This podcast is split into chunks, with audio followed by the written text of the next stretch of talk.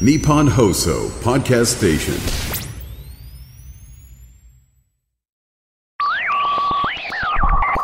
漫画のラジオ。はいそしてここから第3回、えー第2回はあの自分が多分まだそんなに先生されてないんじゃないかなという質問をオリジナルで考えてみた。はいまあ実際のところはもうすでにされてる方いっぱいいらっしゃるのかもしれませんけども。はいでそれに対して、えー今回はですね私があの講談社の編集さんとかとお仕事した時に、えー千葉哲也先生はすごいと。でどうすごいのかというと、えーもう本当一作ヒット出すっていうのはそれはすごいよと。で一作ヒット出した後にコンスタントに出せる人というのは何倍もすごいんだみたいな話になっててで、えー千葉哲也先生は本当にそれがそうなんですよ、ね、普通明日のジョー一作でもうあのその先書けないよってなったって不思議がない方が今に至るまで書き続けていらっしゃるその理由を割と具体的に聞いた噂がありまして、これ本当なのかなっていうのをですね、ちょっと直接お伺いさせていただきました。でもそしたらなんか、なんで漫画を描いているんですかみたいな、うん、ことを聞いたことに結果慣れてるんじゃないかなというふうにも思っているのですが、では、お聞きいただきましょう。えー千葉哲也先生第3回です。どうぞ。まあ、その、全然違う世界の方が、なんか、えー自分としては、新人の気持ちで生き生きとしてか書けるっていう感覚があるんですよね。新人の気持ちなんですか、その時？だって新しいものを始めるんだから、自分としては、もう全く新しい、もう新人の気持ちで書かないと書けないなと思って書いてますよね。あの、そこが、んあの、先ほど一番初めに少し言いましたが、あの、こう、5年ぐらい、もう、ぎゅーっと書いていらっしゃって、うんその、一回こう、半年ぐらい、もう本当に連絡も取れなくなるぐらいの。そんなに半年も、もうね、えっ、と、せいぜい一月ですよ、休ませてくれるの。え？うん。じゃあ、それはもう編集さんから見た時の目線なんですね、きっと。あ、そう。半年ぐらい連絡半年いなくなっちゃうんで。えあら、半年も休めたら嬉しいね。ねえ、海外でもどこでも行けるじゃないですか。もう大体ね、一月、3回か4回で3週間か4週間ですよね。あの、休んだら次も、もう、次の連載を書りましょうね、って言わ言われる、言われましたからね。まあ、それはとてもありがたいことですよね。うん。もういいよって言うんじゃなくて、次もお願いしますって言われるのはとても嬉しいし、それは、要するに漫画家としては、それ、それがないと、すぐ仕事が終わっちゃいますから、ね。もう次はもういいですよって言われる、言われることってあるんですよ。ね。えー定年じゃならなくても。だからそうならないために私はもう一生懸命次はこういう面白いものを書かなくちゃとかっていろいろ考えてましたけど、まあそういう、ね、それは漫画家にしても小説家にしても映画作る人でもみんなそうですよね。もう一回一回、えー全力を尽くしてやってて、えー次も面白いものを書くためにどうしたらいいかいいだろうか考えているわけですよね。あの、ではじゃあ、連載が終わられて、うん。次スタートするまで、あの、本当の純粋な意味での、なんかもう漫画のことは一切考えないみたいな時間っていうわけじゃないんですか、あもう次の準備ですよねあ。もうそうんうんうんの時には。そうですね。それこそもうあの若い頃にね、あのもう2、3年やった時に病気になって、はい。はい。あの運動不足からだったんですけど、本当にあの、うんなんていうのかな、えー精神的にちょっと病気になっちゃったことあるの。なんか背中にね、赤い、こうなんかこう虫がね、うん、こうなんか虫が張ったりなんかするようなね、幻想が出てきたりなんかして、これはもう危ないなと思って、えーもうこれ、このまま続けたらもう死んじゃうと思ったからね、もう漫画家、もう漫画もうやめるって言って、もう母親にも、ちょっと話をそう、ね、あの、家族、家族会議みたいなことしてね、もう俺はもうこのままじゃね、もう、えー体がもうどどうなるかわかんないから、漫画家ややめますって。あれあんたもう、えー漫画家になりたくてね、頑張ってたのに、あらそう？だけどね、まあ、親も見ててね、見かねたんでしょうね。あの、ろうそくみたいな顔してましたから、その頃は。もう、日に当たらないから、もうね、要するに集中するためにね、もう窓から何から全部閉めて、真っ暗なところで電気つけて、それで仕事しないと私は集中できなかったんですよ。だからそれを3年間続けたもんだから、病気になっちゃったんで。えーただ、その時はもう、原因がわからないから、あ、このまま漫画は自分にはもう向いてないと思ったんで、やめるって言ったことはあります。本当にやめたかったの。だけどやめてね、しばらくしたらもう本当になんかもう、目的がなくてね、自分は何のために生きてんだ？もう、漫画をやめ、やめた途端にね、え見たい映画、映画館ばっかり行きましたよ。ああとあ、本をいっぱい買ってきて、借りてきて、本まああの、古本屋で、それ、それをい読んでたけどね、もう3日か4日したらね、なんかもう目的が、な何のためにこれ本読んでんの？何のために映画見たの？な、な、何にもの、なんかこう、自分も楽しくないわけですよ、だんだん。最初は面白かったのに、何にも面白くなくなって、なんかこう、そしたらだんだんだんだん、こういろいろ考えてきたら、あ、漫画をね、書くために今準備してないから、なんか生きがいがなくなっちゃったんだっていうことが気がついたのね。それでまた、ぼちぼち少しずつまた漫画を始めたんですけど、そういう時期があったんです。私にもあったんですよ。じゃあ、ものすごく辛い連載をされた後でも、うん。もう、もうこれでいいやって思うことはなくて、うん。うん。じゃあ次にどんなものが書きたいのかなって自分で考える。そうですね。うん。次どういうものを書けば自分、自分を活かせるかなっていうね。自分が何を書いたら、えー書きがいのあるうん仕事ができるかなっていうことを一生懸命探していますね。でそれがうん。時にはうん。お相撲だったり、ゴルフだったりテニスだったりっていうのが次々出てきて、そう、あそうですね。次々出てききてましたね。あ。まあ、だけど、あの、まあ、例えばゴルフの漫画を描きながら、あの、テニスも面白いなと思ったり、えーなんかいろんなことをね、あの、面白いなと思ってましたから、いつも書きながら、まあ、なんかこう、頭の中はね、どっかで、えー次は何を書きたいのかなと思いながら、だけど、えーそその時は、まあ、全力を尽くして今、今書いてるものにね、集中ししようとはするんですけど。うん。あの今までの,、うん。こうあの漫画家さん生活の中で、書きたいものがなくなっちゃったとかそういうことはないんですか、今はね、ひねもすのたり日記書いててね、はい、時々あるんですよ。うん。落ち込むんですよ、それで。え？あれ、俺書きたいものないぞ。友達のことも書いちゃったし、えーなんか、えーなんか、書くことがね、なんかコロナだとか、なんか暗いニュースばっかり見てるとね、それを漫画に書くのはね、えー辛いしね、やっぱり漫画っていうのはこう、えー読んでくれる人が、なんかそれでホッとしたり、なんか元気になったり、勇気をもらったり、ね、あるいはリラックスして、あまた、また、あまた明日、いあの、元気で生きようっていう気持ちになってもらいたいじゃないですか。その漫画を読んでね。あありましたねああ、ええあ、こういう、これ、これもね書くものがなくなっちゃって 書いたんだけど。あのご自分で庭、お庭で空を見上げているまあまああ、その、なんかね、裸足になるのが好きなんですよ。今寒いからちょっとあれだけど、はい裸足になってね、あの、土の上を歩くとね、なんか元気になるような気がするの。うん、で、私はずーっとあの、屋根裏で閉じこもってる生活してるもんだから、まあ時々ね、まあ反動でそうなるんでしょうね。あの、自然の中に出たい。だから、あの、広いところで、狭狭いところで仕事してるから、広いところへ出たい。だからそ、それだと、ゴルフの取材に行ったりなんかするのはとても楽しいわけですよ。野球の取材だとか、ね。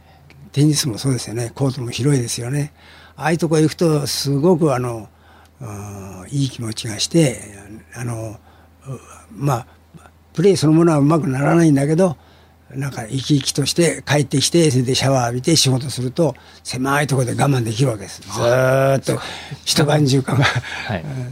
机に向かってても我慢できる、次の日また、またね、あの天気が良かったら明日、あコートに行こうとか、あの、庭を歩こうとか、あそういう反動ですね。うん。あの、その一方で、うん。あの、今でも、それこそ今日こちらにお邪魔する前に、あの、ブログを拝見したら、えっ、と、先日、なんだっけ、本阿弥光悦だっけ？ああ、の、あの、展覧会あとか出かけていらっしゃって、あ、はい。で、あの、以前、これはどこかの学生さんからお伺いしたのかな？あの、大学で授業をなさってたはい。時に、あの、なんか、デジタルでん、デジタルで、あの、漫画を描く方法を、えっと、18歳の学生さんに教えていらっしゃったみたいな お話を聞いたことがあって。いろいろと、なんて言うんでしょう、新しいことに対してめちゃくちゃ先生積極的なのかなと。ああ、その時はね、はい本当にあのデジタルで漫画を描く、ちょうどね、境目だったんですよね。今まで私は、その、大学で教え始めた時は、あの、要するに原稿用紙の使い方を、要するに紙をはいどういうふうに、あの、裁断してっていうか、裁断だと思う B4 の大きさの紙で、こういうふうに、えーそれこそ穴を開けて、それで寸法を測って、それで枠線引くんだよって。だけどもうその時はもう、あー枠線の、いちょっと薄く枠線の印刷された原稿用紙っていうのは売ってましたから、まあそ、そこからですね、原稿用紙の使い方から教えてたの。だけど、もうだんだんだんだんね、あれ、ちょっと時代が変わってきたぞ。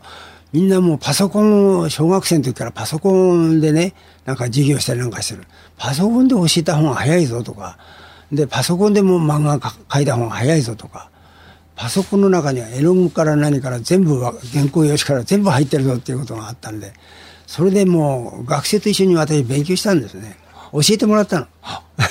そういうことの詳しい先生に来てもらって、授業をやってて、学生と一緒にあの、パソコンの使い方を、パパソコンで絵を描いたりするのを、うん勉強しましたよ。それで身につけられて、身につかなかったらちょっと ついていけなかったね。うん、まあ学生は毎日勉強してますから、あれだけど、私は時々思いついたようにそこに勉強に行くんだけど、もうどんどんどんどん離されちゃって、学生たちはもうスラスラもう、まあのパソコンの中で絵描いてました。色も塗ってましたけど、私はなかなかついていけなくて、やっぱり紙で描いた方が 早いやつって、またえ今はもう、えーまた戻っちゃってます。戻ってますけど。うん。ただ、うんあの、そこでやってみようと思われることがすごいなと。ああ、そうですか、はい。あ、それはご自分の中でもあ当たり前。ああな感じなんですかそうですね。だってあ、こっちの方が便利だよっていうものがあったらそ、それを覚えた方がいいじゃないですか。うん。それは、だから、あの、自分のために、あの、新しいものに挑戦するとか、そういう、そういうことじゃなくて、自分が楽をするために お覚えようとしてる、したんですよ。うん。また楽のお話が出てきたんですけど、むしろ新たなことに挑戦したら楽になるじゃないうんって思っていらっしゃる。はい。まあそういうものもあるし、えー古いまんまんまの方が自分に合ってるっていう場合もあるし、だからそそれは、どっちを選ぶかっていうのはやってみないと分かんないからね。一応やってみるわけですよ。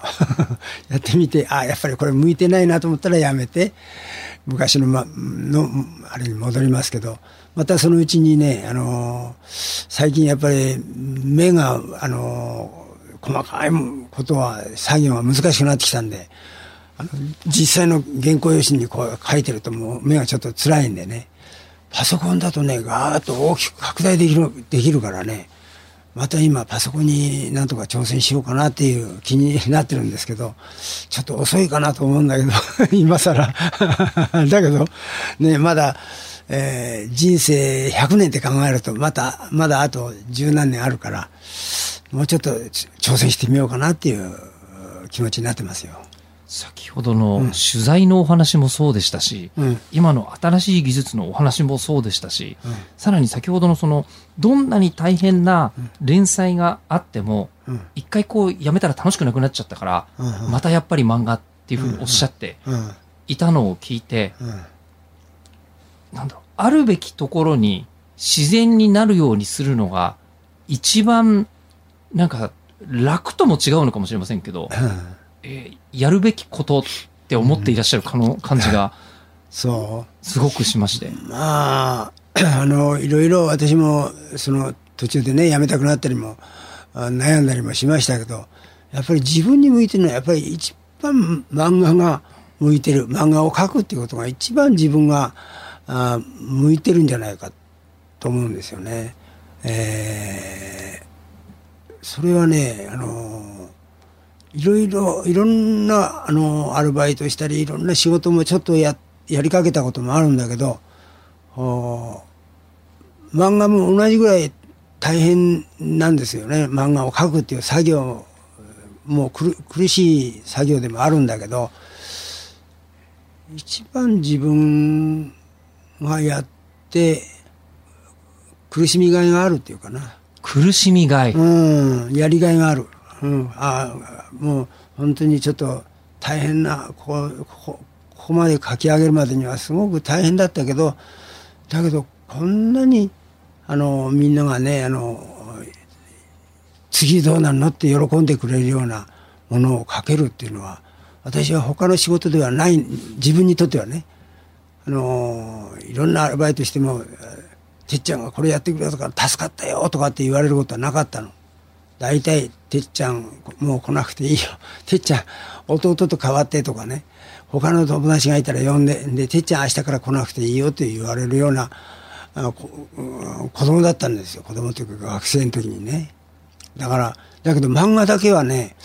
うーん、まあままだ絵が下手くそだけど、お話もつまんないけど、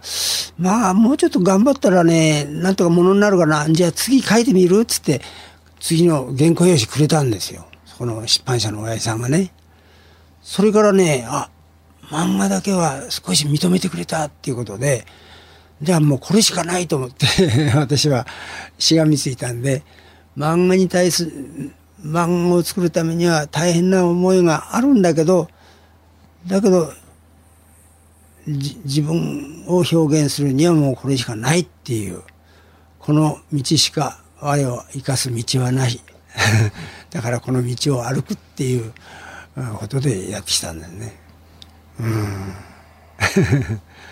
いや、その時いろいろ器用な人はね、あれもやれる、やっても、その褒められる、これやってもみんなから歓迎される、あって言って、そういうことができるんですけど、私は本当に漫画の、漫画以外のことで褒められたことってあんまりないんですよ。うん。だからもう、この道しか私を生かす道がないってことはもうすごくとてもこれはね自分としては本当にありがたいなと思うんだけどそういうふうに思わせてくれたっていう体験がね何もかもうまくいかなかったっていうのはね神様がそういうふうにしてくれたんですよ。お前何やってもダメだぞと。ね。何やらしてもお前はダメなんだから分かったら漫画に命がけにやりなさいっていうことを言ってくれたのと一緒だからね。ああ、神様ありがとうございます。わかりました。じゃあもう漫画のために一生懸命私は行きますっていうふうに、えー、60何年間やってきたんですよね。そう思ってらっしゃると、うんもう本当になんか、あの、お話の中にも出てくるんですけど、完成直前まで行って、うん、これじゃダメだって言って、ゼロに戻して書き直したりも、まあなさってそれは結構あるんですよ。よくあるんですか、うん、よくある。もう、あの、あのお話ができてね、あの、例えば20ページから25ページとかって、あの、短編ですけども、まあ連載の途中でね、で、もう下書きが全部できて、って言った時にね、編集さんがね、これね、最初のコマ、本当こうするともっと分かりやすかったね、とかって、ちらっとね、もうほとんど上がったと思って言ったんですよ。それでそれ見聞いてみたらね、あ、本当にそうだ、そうこのコマを一つ増やしたら、これはね、この話はすごく分かりやすくて面白くなるって分かった途端に全部書き直したんですよ。まあ編集さんは怒りましたよ。まあ、それできてたじゃないっつって。それなのに次の日来たら、また3ページやってるっつって 怒られましたけど、だけどそれを書き直したことによって、あのーまあ私にとっては、まあちょっとしたことなんだけど、すごくわかりやすくなって、私は生き生きと書けたんですね。うん、そういうことは何度かあります。それはだ、だけど誰でもやってきてないの。ああ、あの、だけど最初のコマを直すとね、全部ずれるんですよ。見開きに使ったコマ、見開きに使えなくなったりなんかして、それをずらすためにどうしたらいいかっていうことをね、また大変なんですけど、まあ、うんだけど、その、わかりやすくなるためには、面白くなるためには、まあ、しょうがないね、それは。それは、それが仕事だもん、漫画家の。ねえ。一緒に仕事してる編集さんからするともう見てる、待ってる間気が気じゃないだろうなっていう。ああだからそれから言わなくなっちゃったね。ああんまりアドバイスしてくれなくなっちゃったんだけど。まあだけど今でもねあの編集さんでは編集さんにも見せることありますけどもちろん見せますけど家族にも見てもらう、へえ、うん、奥ちゃんに見せてもはいらったり、息子に見てもらったりしてね。はい。でこれでわかるかな？これでこの話はなんかこうストンと落ち着いて読めるか？とかね。いろいろ聞くことありますね。それだけ、こうあの、漫画としての読みやすさ。あの、漫画とはみたいな話に、いい意味でならないんですよね。なんか、なぜかというと、えー人生の大先輩ですよ。でもちろんすごい方だということが分かって、もうずっと楽しませていただいた方だと分かってお伺いしているのですが、えー年齢差を、あの、気持ちの面では1ミリも感じないです。なんなら自分より若いんじゃないかぐらいに、どっちが若いとか若くないとか考えることに意味がないのかな。うん。意味がないんですね、きっと。っていうことをちょっと感じさせられるお話でしたね。ちなみに途中で、あの、こう、絵を見ながら話をしているのは、ひねもすのたり日記2巻の、で、第52巻の見開きです。えーもしよろしければその後の、その部分ね、えーご覧いただきながら、見ていただくともう一しお分かっていただけることがあるのかもしれません。さあもう延々お伺いしていた千葉哲也先生のお話ですが、え今回はいつもの質問も千葉先生にもさせていただいておりますので、次回配信2月25日日曜日午後6時予定です。お楽しみに。